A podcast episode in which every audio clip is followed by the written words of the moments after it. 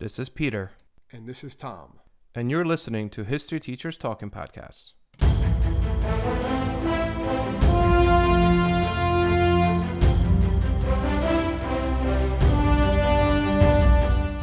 So, welcome back to the podcast. This is Peter Zablocki and Thomas Reska. What do we got today, Tom? Today, we're going to take a look at presidential assassinations, not the ones that you know, but some of the ones that you don't know, and the attempts that have happened over the years. There was more than 30 attempts to kill an incumbent president since the beginning of the 19th century. So we're going to be looking at that today. You know, I actually just read somewhere not that long ago that there was an attempt on Trump as well. Did you catch that when you were looking? Yeah, there was a couple on Trump. I don't know. You want to just get to him and work our way backwards? Let's do that. I thought it was kind of funny. Yeah, let's go a little crazy here. Well, yeah. Obviously, every president is going to be people that don't like him. But Trump has had a couple. The one that I thought was the most interesting. I mean, you always have someone that said he wanted to kill him and stuff like that. These aren't just threats that we're talking about. These are actual attempts, even if the attempts gets thwarted really early on. We're still talking about that. And there was this one individual actually has that what he did was he sent Trump a bunch of these seeds. And these seeds were, I have it here somewhere. These seeds were castor bean seeds. Okay, William Clyde Allen. He was a U.S. Navy veteran. They don't know why he did it. He also sent these letters also to James Mathis and John Richardson, Mathis was the Secretary of Defense, and Richardson was the Chief Naval Operations Officer. And he sent these seeds to them, these castor bean seeds. He sent them like 4 or 5 of them. And if Trump or any of these guys would have touched them, and if they got on their skin, they're poisonous. Like, they will kill you. They'll cause like a severe allergic reaction. And he was arrested in October 8th, 2018 in Utah. He's still in jail now. They don't know why he sent these things. They believe he has some mental illness. But that was part of the most recent. That's the most recent attempt that we're aware of on a president's life. But yeah, just from these beans of a plant. They're laced with ricin, so that chemical ricin. That's why they're so deadly. Wow. Yeah, and I mean, we should, obviously we're going to touch upon that today, but Secret Service at first when it was created was about trying to find counterfeit money and battle that. It was never really meant to protect the president. No, that was it was after which they. It officially became what it is today after McKinley's assassination. After McKinley. So not even after Lincoln. Yep. They were like, oh, Lincoln got shot. No. We don't need any special protection. It was after McKinley. That's right. Yeah. So I think, we'll go back a little further back. One of the earlier ones that I found to be very interesting is the Andrew Jackson assassination attempt. January 30th, 1835, outside U.S. Capitol, Andrew Jackson. He was attending actually a service for a deceased South Carolina congressman. He walks out of the Capitol, and waiting for him is this dude named Richard Lawrence. Mm-hmm. Tom, what happens? Well, Richard Lawrence has 2 pistols. He pulls them out. They misfire. And then Jackson proceeds to give him a beating of his life with his cane right there. Like, Jackson actually beats up his attempted assassin, which I'm pretty sure is the first only time this happens. So yeah, the guy tries to shoot. The guns don't fire, and Jackson just beats him down until other people arrive. Yeah, with his cane. And the guy was beaten severely. When I said, talking about, he was going to die.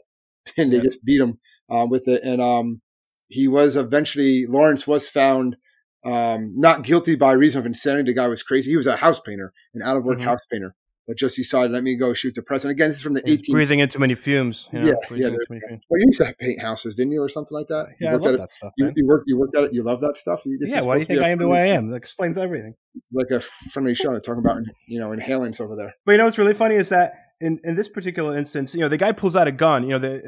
Jackson's walking out. This guy walks up to him. Again, there's no security back then. I mean, people used to, during Jackson's time, 1830s, you were literally able to ring the doorbell, but you were able to knock on a White House door and be like, yo, I want to see the president. Like, that was actually a thing. You can go talk to the president, Yeah. So, when he's walking out of the Capitol building, this guy walks up with his gun, he points his gun, and, it's like the world stops. He takes the gun and he basically pressed... two guns. The guy had 2 pistols. Yeah, so the first one, he pulls the trigger, nothing happens. It misfires. So then the guy pulls another one with his other hand, fires that one again, misfires. Like, what are the odds of 2 guns literally misfiring, which is insane? And at that point, Jackson's like, oh, no, you didn't, you know, and then starts just beating him, like Tom said, you know, with his cane. But actually, there is accounts of it, and I was able to kind of confirm that. There are pictures of it, so not more like paintings. Yeah. Well, paintings. But next to Jackson was another guy that jumped in on the beating, and he was none other than Davy Crockett. Really? Davy Crockett was there? Yeah, he was a congressman. So Davy Crockett, literally, like, got in on a fight and beat the guy up to, like, the Davy Crockett. And then another kind of, you know, interesting tidbit here is that Tom said this guy pleaded insanity. He thought he was like King Richard III, and this kind of insane dude. But his lawyer, his defense was none other than Francis Scott Key. And Francis Scott Key is the guy that we know today from writing the Star Spangled Banner, which was eventually, you know, put into music from an old drinking song and is now our I always like all these parts of history when you have stuff like this, when you have these like famous people that all kind of meet up, you know, it kind of reminds me of like an Avengers movie, you know, when you have like, here we go, first it starts out with Jackson and then Crockett's there, Francis Scott Key, that's like when they recruit like, you know, Captain America, Iron Man, the Hulk, and they go and, you know, fight Loki. Like, it's just like they're all coming together into like, you know, League of Extraordinary Gentlemen type of stuff. I know it was a bad movie, but good, interesting book or premise. Actually, anyway. I mean, I don't remember. I mean, from what I remember at the time, it wasn't that bad. But yeah, so Francis Scott Key gets this guy insanity plea, works out, boom. Andrew Jackson lives. Andrew Jackson, as we know, is kind of an intense president. Anyway, the guy lived his whole life. Yeah, the guy lived his whole life with like a bullet in him from a duel prior to it. So, you know, kind of looking at around those times. Tom, you have anything else that like the olden times? Well, we all the olden times. What are you talking about? 1800s, 1700s. We had other ones. Obviously, you had ones dealing with. Well, we might as well talk about. We all know Lincoln does eventually get assassinated, but that wasn't the only plot against Lincoln. There were other plots against him, known as the Baltimore plot. There was a conspiracy to elect him right after he was actually inaugurated, on his route to his inauguration, actually. And the Pinkerton Defense Agency, those Pinkerton detectives, they come really big during the labor disputes. They played a key role. They protected him there. There's the famous account in August of 1864, though, when Lincoln is actually on a horse and carriage coming through the woods, coming back to the north from the White House. He was coming unguarded, just with him and like his his companions. And a sniper actually shoots his hat off. It's that famous top hat they always see Nick Lincoln wearing, and he actually shoots it off. And when Lincoln gets back, the private actually talks about it, and they he showed up without his hat, and because a sniper actually shot it off. He said he was bareheaded because the sniper was shot off. So just right there in 1864, and Lincoln could have been assassinated. You see how close that happened. I mean, and that assassination in itself. I mean, when he actually was assassinated, that was the obviously the successful assassination of a president, the first one of its kind. You know, Lincoln did not have a security. You know, he didn't have Secret Service, did not really quite do what we said before, what he eventually did. You know, looking at like 1800s as well, I guess we have one that, you know, is successful in 1800s, and that is the assassination of Garfield, right? Garfield, yeah. So James Garfield, 1881, Baltimore, out of Baltimore-Potomac train station. He's on his way of vacation. He was president for 4 months, but the dude's like, I need a vacation. Like, I'm tired. And what's kind of cool here is that, you know, he goes to the station. His carriage pulls up. It's two teenage sons, him, his Secretary of State. And, you know, one of his cabinet members just had a bad feeling that day. And he's like, maybe you shouldn't go. And he's like, no, I got to go. So he gets there. A writer-lawyer by the name, I might be pronouncing the last name wrong here. Guiteau? But I think it's Guiteau, yeah. Charles J. Guiteau shot him twice. With what's called a Weebly British Bulldog revolver. All right, one of the bullets goes into his shoulder, the other pierces his back, and Garfield actually survives. He's gravely wounded, but he survives for the next 11 weeks. And this, the next thing, kind of goes back to what we were talking about, how when on our first podcast, when Washington died from basically medical malpractice, the same thing happens here because these doctors are sticking their fingers in there, unsanitized. Yeah, they're trying to find a bullet. They're like, I think it's here. Yeah, they're probing, looking for it, and they just did it with unsterilized fingers, unsterilized instruments. Again, you know, kind of unthinkable in today's world, definitely in the COVID world, right? Things being unsanitized. And they're just sticking their fingers in there and anything else they can find, trying to find the bullet, and they're just lodging it deeper. And he really dies from septic shock, just from all the bacteria and everything else getting in there. They said that he would have easily survived easily. Yep. If this was, instead of missed all the major organs, modern day medicine, he would have been fine. Yeah, he died from the infection, not from the actual from the wounds. And there's a lot of interesting tidbits about this particular murder as well, and assassination. This is one that was successful, obviously. First of all, Guiteau was a very Republican dude, and he tried to get a position in Garfield's cabinet. He actually spoke to Garfield a couple of times. He was this random guy that, again, back in the day, he just had an appointment with the president.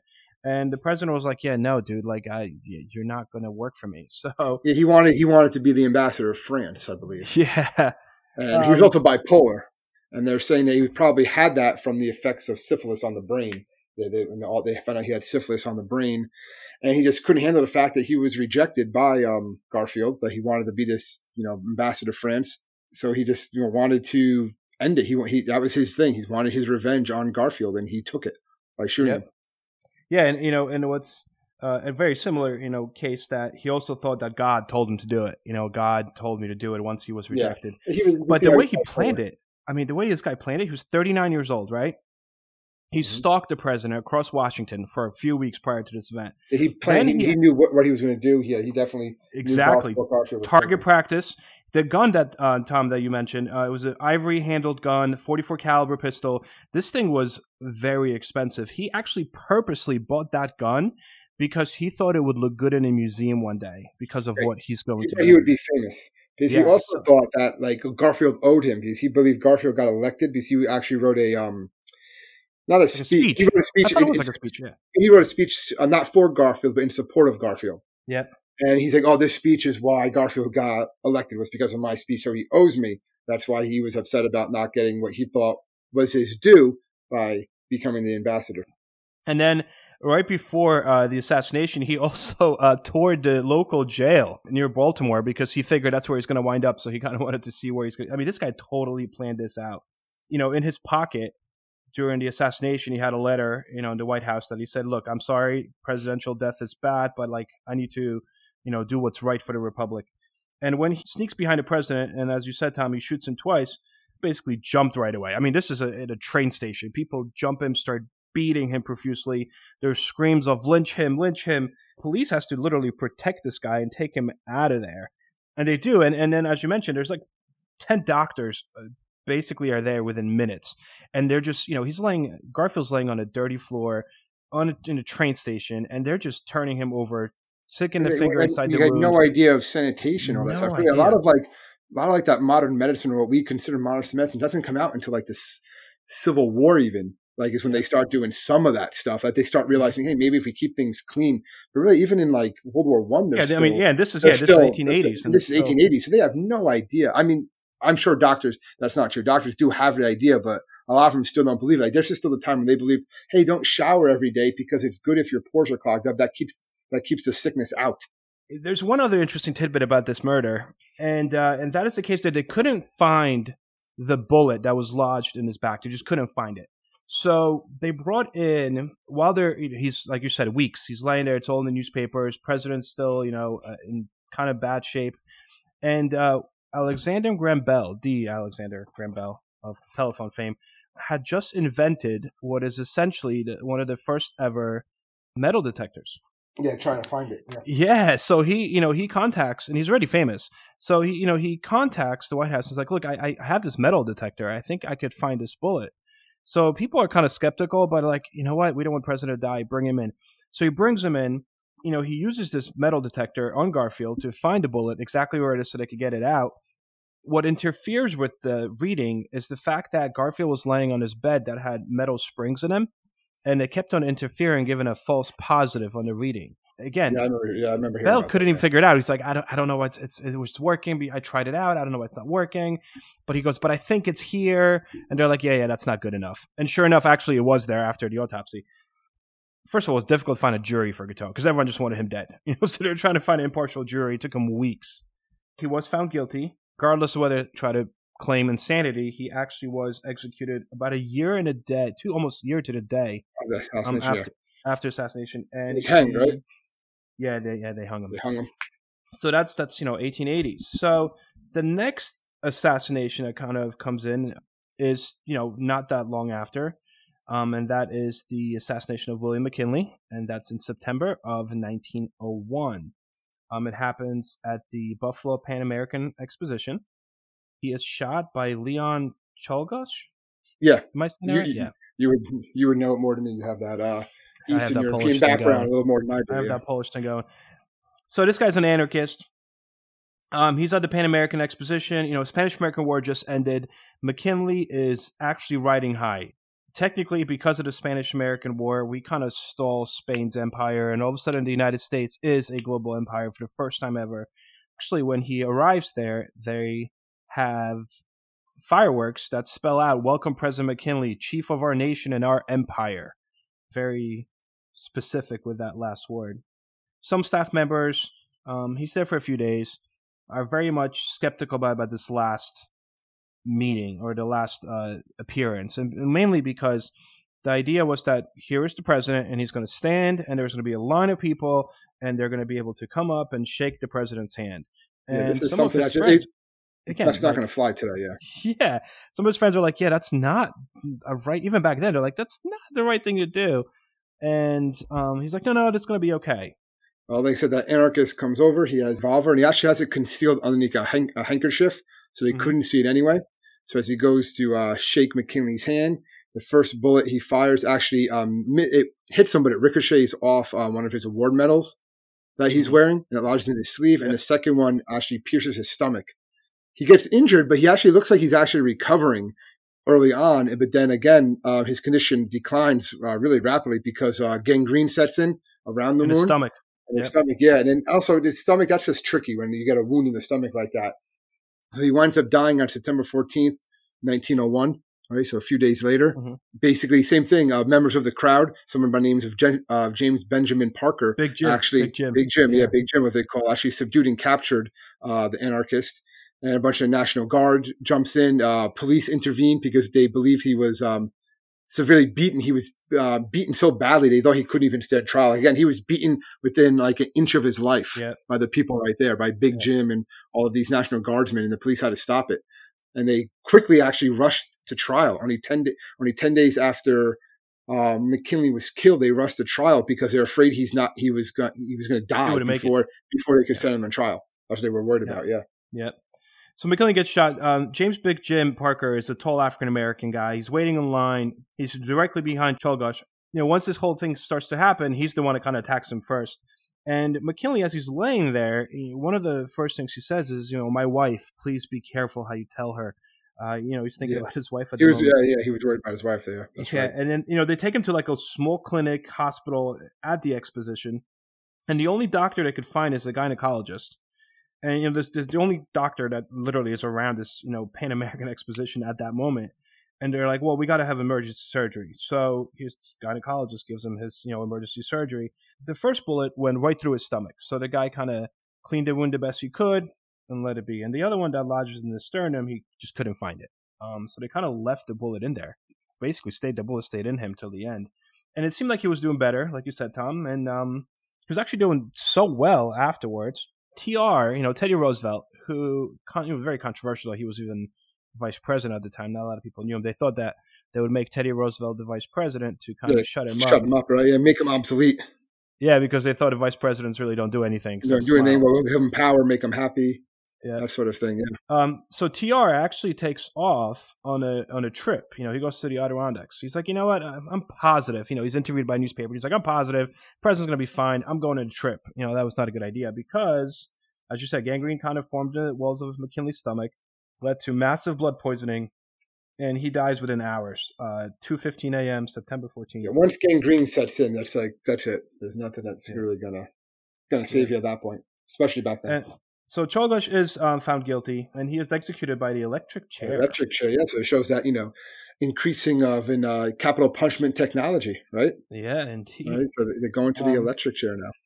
And Teddy Roosevelt becomes president, and that's history in itself. And also, that's a podcast in itself. Yeah, that changes everything. And then, you know, Secret Service, as we know it, kind of is, you know, starts at that current moment, you might say. Congress directed the Secret Service to protect the president from that point forward. Yep. And it's not just the president. It's the president's immediate family, the children, The vice president, same thing. Their wife, yep. their children, and it's for life. It's not even when they leave office. He's going to see some of these other attempts happen at later on in life.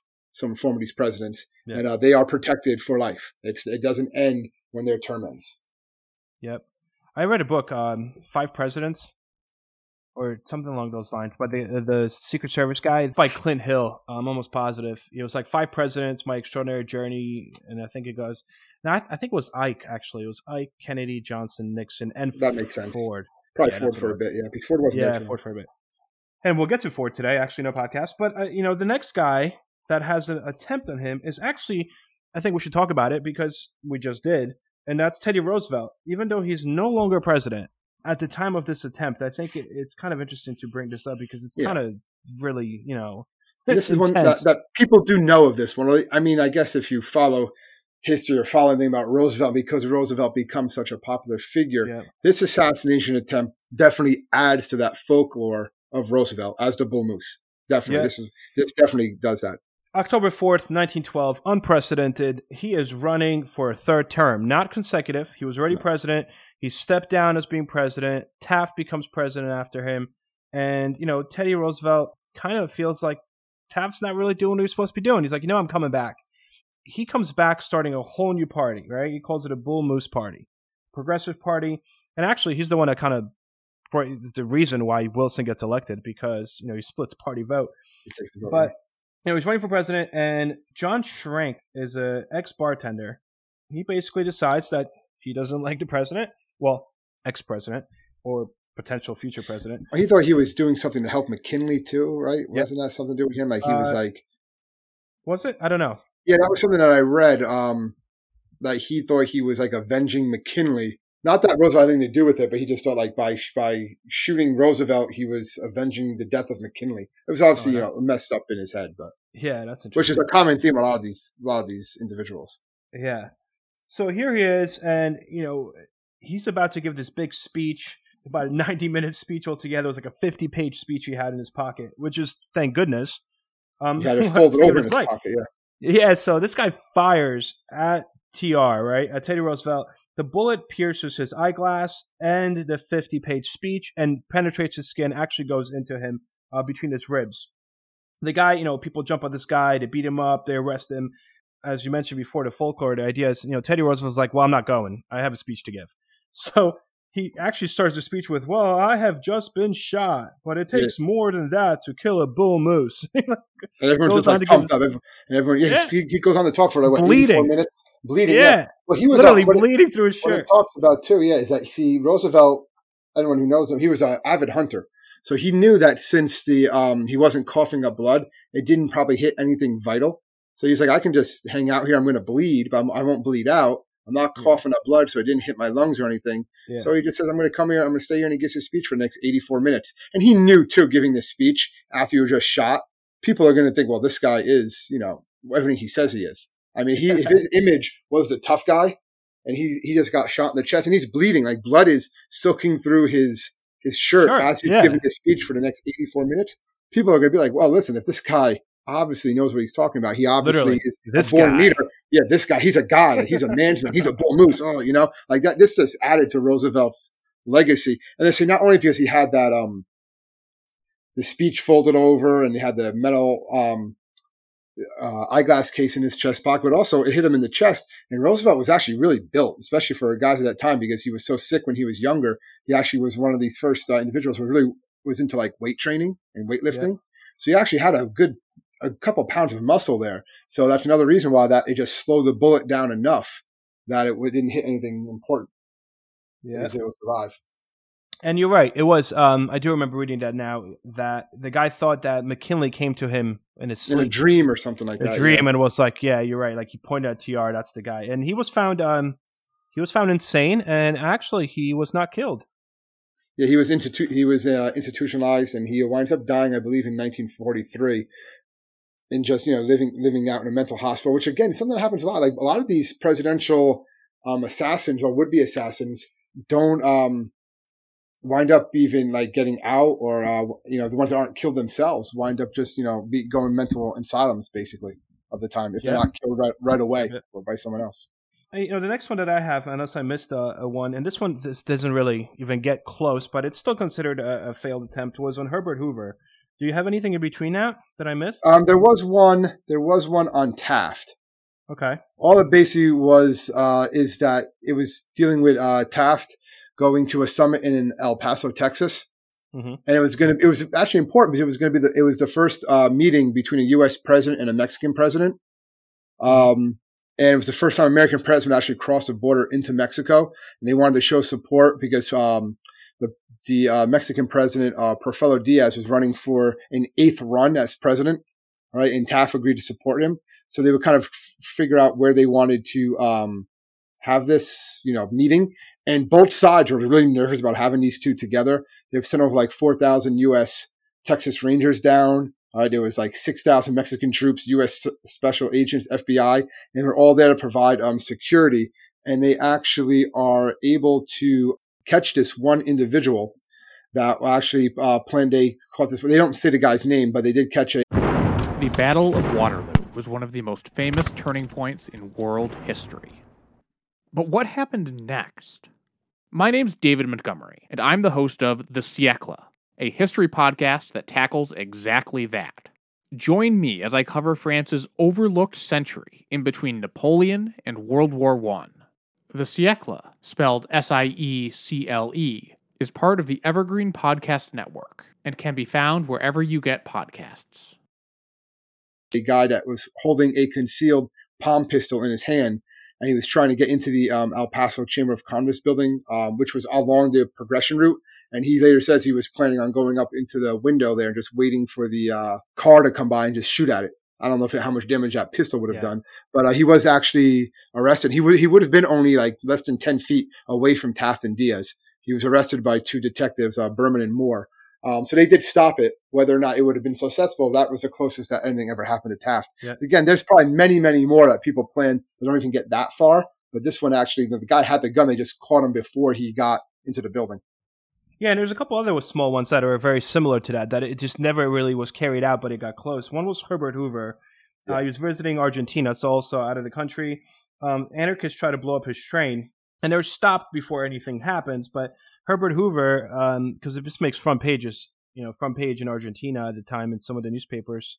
When he brings the newspaper back home, he rips the front page off because he didn't want his wife to see it. But that was an attempt on his life. I was kind of surprised with that one, Pete. Like it's 1928, but like during the Depression, you figure like more people would want to kill Hoover, like a disgruntled losing their job. How he was being blamed for the Depression, but like I guess people have more important things to worry about than trying to kill the president. Yeah, you think about like that, what he did with the Bonus Army. Like you figure like someone would try to we definitely need to do one on the Bonus Army. That's an interesting one. And, but Jimmy Carter had another like kind of similar. I just kind of skipped a little bit, but I feel like it comes with kids who are listening to this, we are not going exactly in chronological order here. Do not think that Hoover was followed by Carter. Okay? Carter was like 79. People are going to they're going to get confused. My students a lot of times still think it goes from Lincoln to Obama. So let's just calm down a little bit. Yeah, I is a college student. So Jimmy Carter, I'm jumping here, but I'm jumping because it kind of fits with the mold. Very much similar to Taft and Hoover. It never really got close to hurting them. Because it was stopped before, and that's why I'm bringing it up. But in May 5th, 1979, police arrest this drifter, Raymond Lee Harvey, outside of the Civic Center. No relation to Lee Harvey Oswald. I thought that was kind of weird. It was kind of weird. I saw that, right? Basically, Carter was about to give a speech, and they called this guy. He had a starter pistol, and he admitted that he wanted to kill Carter. So he was planning this for a while. Yeah, and apparently had some friends. And he said he had 4 people that they were planning to go do this, and one guy's name was Julio, but when they investigated, that was not the guy's name. But he definitely had some mental illness. But yeah, it didn't get too far, but he did have this plan, and at least in his mind, it was very. He was target practicing and stuff like that. Yeah, trying to get ready. So again, the reason I'm bringing that up, in this cluster is because it was very similar. They never really got close. So let's kind of go back a little bit, I guess, right? So we went from Hoover, and then we kind of jumped around a little bit. But there's also Truman. I mean, before we get to Truman, how about we look at some FDR? Because I found some interesting. FDR got shot, but then the other guy got shot right next to him. Yeah. Well, there was another one, too, with FDR. There was interesting ones, obviously, with FDR. You want me to go into some FDR stuff? Yeah, if you want to go into FDR, that's right. So what happened with him is it was 17 days after he was inaugurated when Giuseppe Zanagra fired five shots at him when he was in Miami, Florida. And he didn't shoot Roosevelt. And the reason this one probably doesn't get as much of a press is because they don't think he was maybe even aiming for Roosevelt at the time. He actually killed the Chicago mayor, Anton Cermak. And he was killed. And five other people were actually wounded. He pled guilty to killing the mayor and was executed in the electric chair. And they think that he was probably, that was his main target.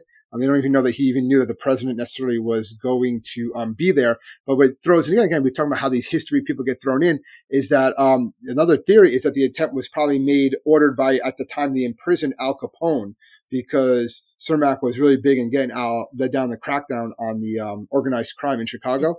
So that was probably Al Capone ordered the killing and, said, don't kill the president. Make sure you kill this other guy. Make sure you kill Cermak. And that's probably what they thought there.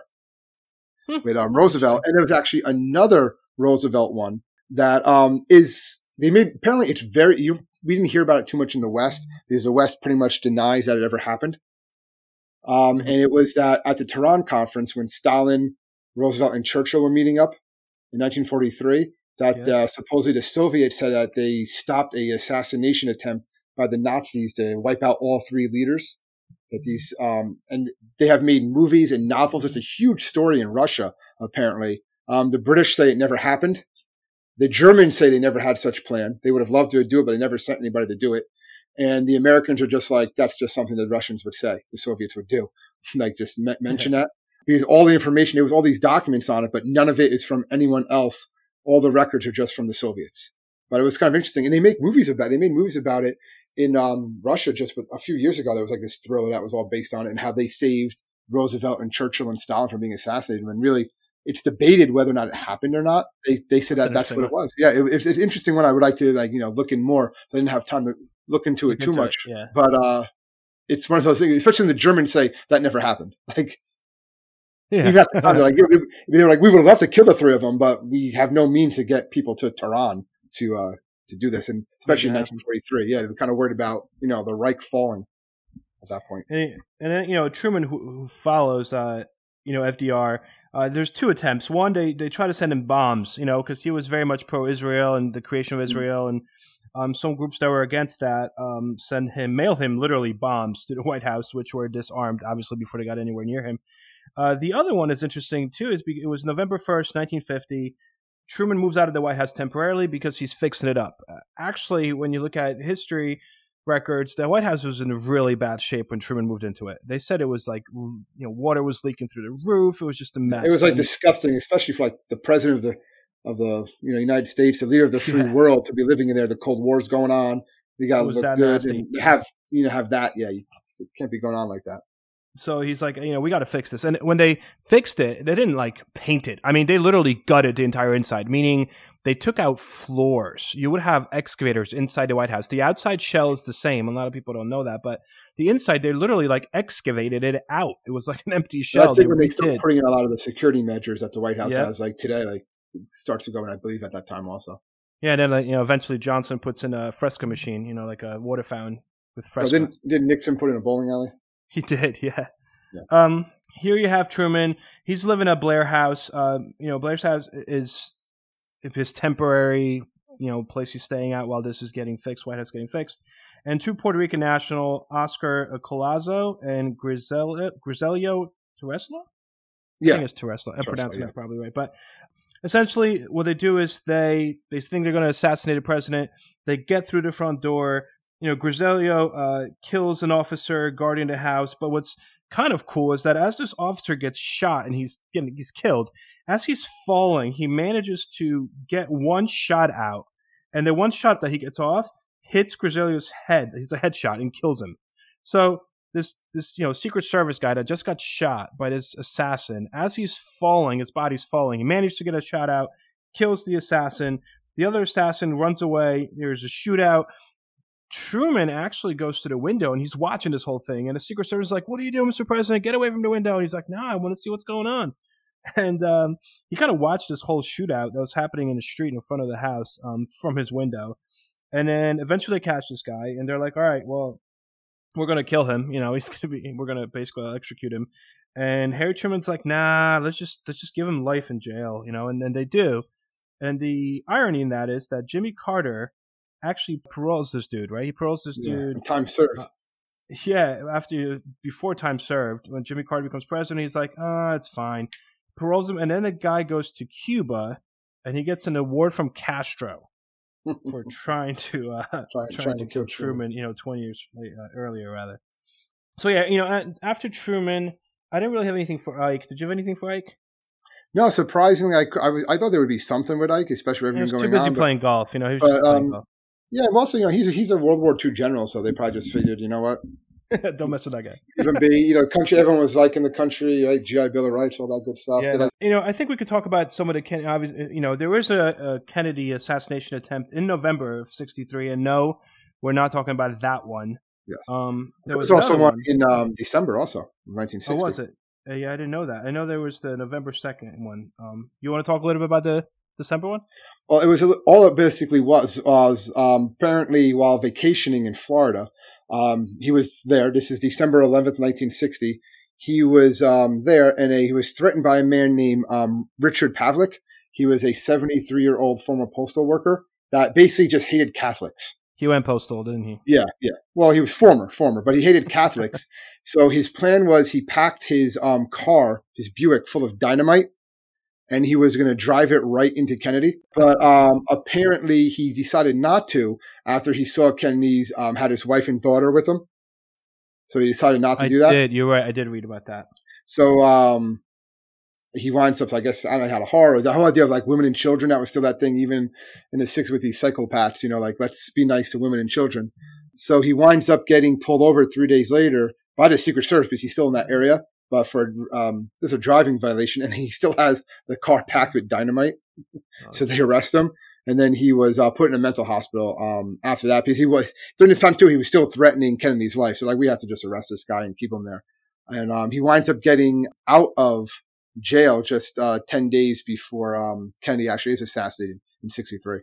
And then the other one on November 2nd, 1963, it's Chicago, Soldiers Field. He was going to go see a game, Army versus Air Force, on the agenda for Kennedy. And one of the Secret Service guys was undercover with this one group of nationals. I think they were Cuban nationals, actually. They were attempting or trying to assassinate Kennedy while he was at Soldiers Field in Chicago. However, one of the people in a hotel, like one of the cleaning ladies in a hotel, managed to notice that there was a bunch of machine guns and guns with scopes on the bed in a hotel room, and she called the police. So while the Secret Service was kind of really trying to get all these people, while this lady called the police, the FBI gets there and kind of butchers the whole operation, and these guys escape, you know, because FBI kind of jumped the gun a little bit, no pun intended there. The Secret Service, you know, the guys get away, and ultimately, you know, Kennedy cancels his, you know, visit altogether. Mm-hmm. He's like, well, if these guys are still out there, I'm not going. And there was another guy that same day that is pulled over on the same route, which the president would be driving by, and he has an M1 rifle, a handgun, 3,000 rounds of ammo, and ironically, he's an ex-Marine who trained at the same Marine base in Japan at the same time as Lee Harvey Oswald. And he also admits to wanting to kill the president. This is all happening in early November before, obviously, the, you know, fateful assassination. Yeah. You know, he gets assassinated 3 weeks later. Again, that could be a podcast on all itself, but we're trying to focus on some of the less known. On all these attempts, because, you know, it's obviously a job where you get a lot of attention. You attract the attention of these mentally ill or these psychopaths or just people that want to have their own agenda. And it attracts that attention. That's one reason why they have that Secret Service, the fact that it took so long for that to be put in place. And, you know, these are just some of the ones that were made public. A lot of these weren't made public at the time. They don't become known until much later. And, you know, there's probably ones that we will never really fully know about, too. Yep, absolutely. Gerald Ford, trip to Sacramento, California, September 1975. And I feel like Gerald Ford gets a bad rep, you know, ever since he, like, fell down to right away, yeah. Then Chevy Chase used to do that on Saturday Night Live. Like yeah, he picked up the wrong phone and not. Yeah, and he just got portrayed as. Well, he was also disliked because his first major thing was pardoning Nixon, and people were just like, come on. Absolutely. So, but you knew that was going to happen too. And But yeah, he wasn't well liked. But really, the reason he was attempted, some people attempted to kill him, wasn't really because of that. No, it was not. The guy that tried to kill him was a woman. Lynette Frome, and her nickname was Squeaky. Did we know who gave her that nickname? Charles Manson. Charles Manson, yeah. She was a Manson family member. So you say, again, you're getting all these crazy like people from history all coming, like converging together. They should just make a movie about all this. Like Quentin Tarantino has to go and make one of these movies dealing with all this stuff. You know, like just how like Manson tells this one, you go kill Ford and this is going on. Then he goes after, you know, Sharon Tate talked about Once Upon a Time in Hollywood with some of this craziness. Yeah. That's like going on, you know? So you have, you know, so she's the follower of Charles Manson. She's like, I'm going to get the president. And same thing. She's kind of in the crowd and she comes out. She's got a clip, a magazine and her gun that is holding 4 bullets in it.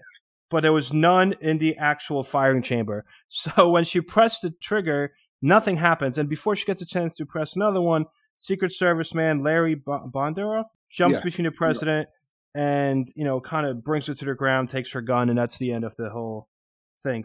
You know, this same thing, week later, president's still in Sacramento and he comes out of this hotel and shots ring out. They miss him by inches, they say. It was a woman that shot him. It was a Marine in the crowd that subdues her. Yes. Yeah, no, so it's 2 women that try to assassinate Gerald Ford within 1 week. And they both wind up getting paroled shortly after Ford actually dies in 2006. Yeah. So Gerald Ford. All right, after Gerald Ford, I guess we have Ronald Reagan. We talked about Carter. Yes, there would be Reagan, which is probably this one people are more aware of, obviously, because he it was the whole thing was caught on tape. More, you know, people are watching it. They saw it, and also Reagan survives, which I mean, Reagan's kind of it's another thing. It was a tough. This guy's. He's like 70. He literally has a I mean, you know how it feels. You've had a collapsed lung, you know? He's 70. He has a collapsed lung, but he walked into the George Washington University Hospital under his own power. Like, I mean, Tom, you could probably relate, not to the 70 part, but, you know. Well, you have your adrenaline pumping. Like, I don't want to get too much. Yeah, but I remember when mine popped away, and I did finish I was at the gym at the time. I did finish my workout. I didn't do cardio. I was like, hey, I heard something's not right. I'm going to skip cardio today, but I finished my sets before I went home. Yeah, then it started. You know, really, I remember. Yeah, it was when the doctor said you have a collapsed lung. I was like, I would like a second opinion. They're like, no, here's the X-ray. That's the surgeon's on his way. The surgeon actually had to leave his kid's birthday party. The emergency surgery. That's crazy. Yeah. Imagine, and this guy's 70. He's like, 70. I don't like it too. It's nothing to do with me. Yeah, but the surgery. You were like 17. 19, no, 20. All right. Come on. But he had a lot of internal bleeding, and he was close to death when he got there. They said he was, you know, if it wasn't for the medical at the time, they had the best doctors ready. He probably would have died. And this is supposed to be about Reagan's like wit. They always talked about this and his comedic timing. Like right when they were about to like put him under and operate on him, he said that he hoped the surgeon was a Republican. Yeah, and then the surgeon said to him, "Today, Mr. President, we're all Republicans." Yeah. But just kind of a little background. It's March 30th, 1981, Hilton Hotel. This is not even supposed to be a big relevant speech. He goes and he has a speech for the Building and Construction Union. He walks out to his limousine, and the reporters all over there trying to ask him questions. Some ladies screaming, "President Reagan, President Reagan." And this guy's John Hinckley Jr., 30-year-old dude. Actually, I didn't interrupt. He wanted to kill Carter. He planned on killing Carter, but he lost his nerve. And then Carter loses to Reagan, he's like, well, now I got to kill Reagan. And you're right. His whole reason for doing this was to impress one individual. I'm sure you saw that, right? Oh, yeah. So this guy, and we'll get to that in a second. And actually, I want to bring something about Carter as well. I feel like I'm in class. It happens to me all the time. I just go off on a tangent. You get like, that's all it is. That's all it is.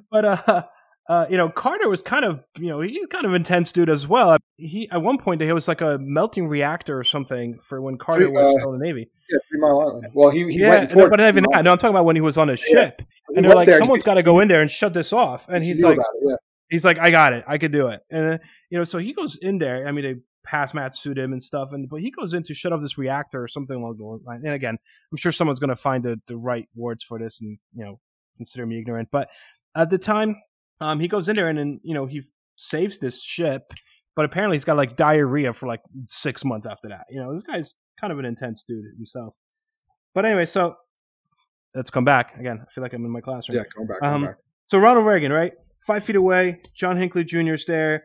He shoots numerous times. There's 3 people that are struck by gunfire. 6 shots total fired. One kind of ricochets itself off the side of the door, hits the president, his left underarm, because he was lifting his left, arm and hand waving. Yeah, that's what punctures his lung. Serious internal bleeding. As you're saying, Tom, this guy's 70. People are like, oh, crap. Like, this might be bad. Rushed to the hospital. And as you said, Hinckley had watched the movie Taxi Driver that came out in 1976, in which, in this particular movie, you have Robert Redford that is trying to impress Sybil Shepherd, I think, and Jodie Foster. Sure. He was in love with her. Yeah, Jodie Foster played like this teenage, essentially a hooker. Yeah. And he tries to... He was obsessed with her. He was running to her. He was trying to communicate with her for a long time. And he thought that by killing the president, he would become famous and that would actually impress her. Like, wow, that's awesome. Now let's date. I don't think he's aware. And actually, Jodie Foster would never be that impressed with him, not just for killing the president, but also the fact that she is a lesbian. So he didn't really have much of a shot with her anyway. But I know Family Guy actually, Family Guy always does those little side clips, whatever. They actually did one where I forget what Peter Griffin said, but he said something, and then he's like, "This is just like when Hinckley tried to impress Jodie Foster," and actually shows that, shows Hinckley shooting Reagan, and then Foster's walking down the street, and she's just like, "Wow, that was really impressive." And it just goes back to the other thing, but I'm sure he would like that. So this guy's he's got a pathological obsession with the movie, with Jodie Foster. He is found not guilty by reason of insanity. He still put him in jail, but by not guilty, I mean they don't. He was allowed on. He actually they don't kill him. 2016. 2016, he's allowed out, but he has to be under. He has to stay with his mother. I think he lives with his mom. He did get in trouble. I think he went back for a little bit because he wasn't supposed to. He's not even allowed to have any pictures of Jodie Foster. And he actually did write a letter to her when he was released, apologizing and saying if you still want to be friends, that's okay. What? And then it never was sent, but the fact that they found out that he did write it and he was going to send it, he did get in trouble for that. But they said as of 2020, he was petitioning that he didn't want to have to stay in his mother's house anymore. He has to live with his mother. That's for its conditions. Yeah, she has to check in every couple of weeks with his parole officer and stuff like that. He's petitioning for that to stop, and they're saying, no, that's probably not going to happen. But he's not allowed to have any pictures of Jodie Foster, no communication. He can't watch any of her movies. There's a whole list of all the things he's not allowed to do. He's still obviously mentally unstable. Wow. But still alive. No, still alive. Hinckley is still alive. Living with his mom. I think they're in Virginia. Living in his mom's basement. So let's get to G.W. Bush. George H.W. Bush, right? Oh, I was going to do W. Bush. Oh, there's some on H.W. Bush, too, the daddy. Talk about another tough guy. I mean, this guy's insane. Well, yeah. Fighter pilot during World War II. He was shut down at not Coral Sea, Pacific, right? Yeah. He gets shut down, lives with the sharks for a night. He's like 17 years old. He had money. He didn't really have to go. But anyway, so he's president. What do you got for H.W.? Well, this is another one that it's out there. But again, a lot of people don't say it actually, it maybe didn't happen. Maybe it didn't, because everything comes from Kuwait, that after Bush left office, that he actually did go to Kuwait. And that there was this 14-man assassination squad sent by Saddam Hussein to smuggle bombs into Kuwait to plant on Bush's car. That when he went to visit Kuwait University in January of 1993, and supposedly they, the Kuwait officials and the Kuwaiti Secret Service foiled this plot. And there actually was suspects that were arrested, but they both later after the trial retracted their confessions. They said they were beaten and coerced to say that that's what we were doing. It's to make the Kuwait army look good in the sense. Well, they look good, and also they're saying it was part. Then they kind of set the stage because a lot of people were saying that when Bill Clinton actually launched his cruise missiles an Iraqi intelligence building in Baghdad shortly after that. They were saying that he might have done that in retaliation for the attempt on Bush's life.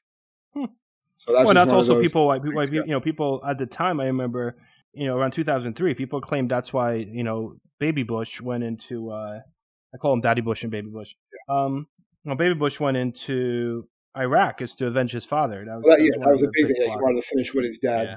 Because that cost Bush the election, not when the economy tanked, but the fact that he, we fight this war in Persian Gulf, which again something we can do later. And he did well. I mean, his actually after the war, considering the fact that we got again we're going side tangent because we're history teachers, but considering the war actually ended favorably in the sense that people are like, wow, like it's not another Vietnam. This is all right. But Hussein was still there. So let's get to Baby Bush. George W. Bush, May 10th, 2005. He's in Georgia, and not as in the state of Georgia. He's in like the ex-Soviet Republic of Georgia. And he is there meeting with the Georgian president. He's about to give a speech. And this guy, Vladimir, I forgot his last name. Basically, it's this guy throws a grenade. It's Vladimir Argirian. Yes. He throws a life grenade at the president. And at the time, actually, again, this is 2005.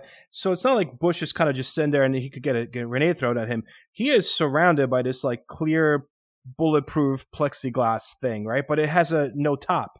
So when Vladimir throws this live grenade up, he kind of chucks it up really high because he's trying to get it over this particular, structure. So that way it lands right by the president.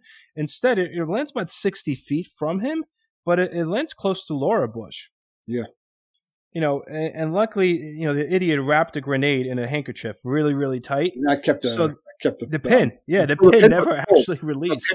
The pin was pulled, but the clip never released. Yeah. That's what it was. Yeah. And then another thing is, on its way down, it hit a young girl on the head. And they said that kind of softened the blow, as it fell on the ground. So the clip, again, didn't fall out. Again, he is caught. He confesses, yeah, I tried to throw a live grenade at George Bush. And I don't know if you saw this, but when he said, yes, I did. I was trying to do it. But then when he went to trial, he literally, what did he do? Did you read that? He sewed his lips shut. Yes. Yeah. He sewed his lips shut. Like literally, you could see videos of it. This guy just sewed his lips shut. Like, oh, gross. Because he didn't want to say anything. Yeah. Yeah. Nuts. There was something for Obama as well, wasn't it? Well, there was a couple on Obama. There was also an interesting one on Clinton. There was a couple on Clinton, but the one that I really would like to bring up is that there was an individual, Frank Corder, who actually flew. And I remember this kind of happening at the time, and much younger. But he actually hijacked a plane. He stole a single-engine plane and flew it into the White House. He crashed it on the White House lawn. He actually died in the crash. But he was a truck driver. And he had alcohol problems, and he wanted to try to hit the White House and kill the president. And the president and his family weren't even home at the time. They did write a suicide note saying that he was going to fly his plane into the White House to kill the president.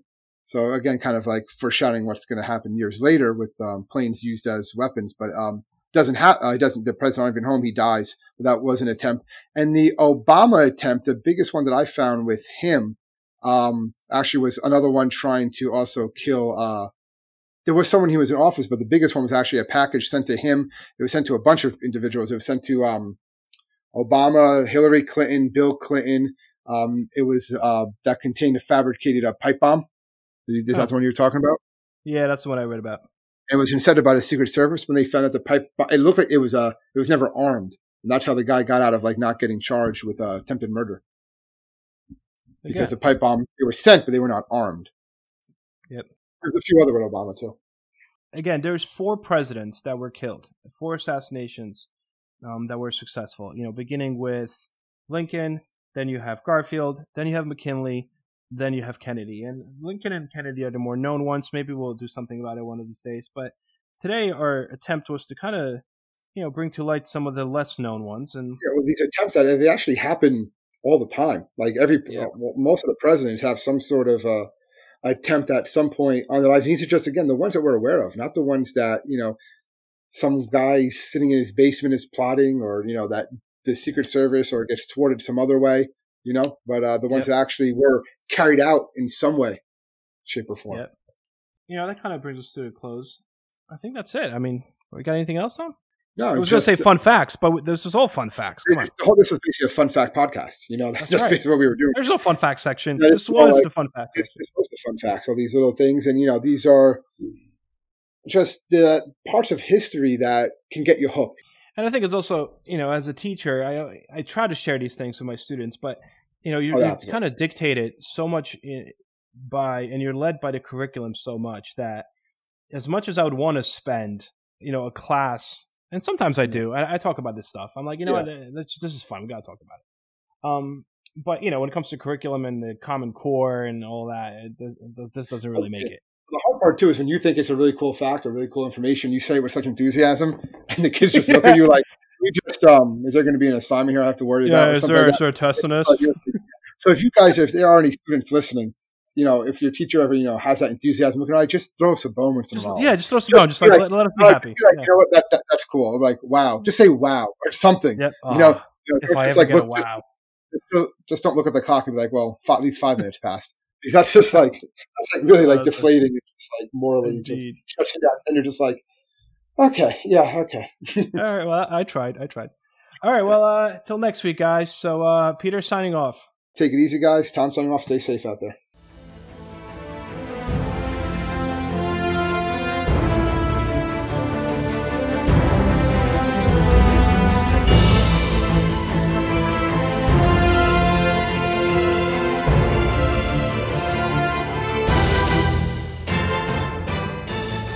I hope everyone enjoyed our podcast, and if you would like to email us, you can do so at historyteacherspodcast@gmail.com. Hello, my name is Peter Zablocki, and I'm a historian, author, and college professor. I'm thrilled to invite you to check out Evergreen Network's History Shorts podcast. Every Tuesday and Thursday, join me on a journey through time, exploring the little-known and hidden gems of history. In each bite-sized episode, I'll dive into my original research to bring you intriguing historical curiosities you've probably never heard of, uncovering the fascinating stories that have shaped our world, from forgotten figures to overlooked events. And the best part? I've condensed all this historical goodness into manageable chunks, perfect for your on-the-go lifestyle. Whether you're commuting to work or squeezing in a quick break, History Shorts fits into the little time you probably think you don't have. Subscribe now and never miss an episode of the History Shorts podcast, available wherever you get your podcasts.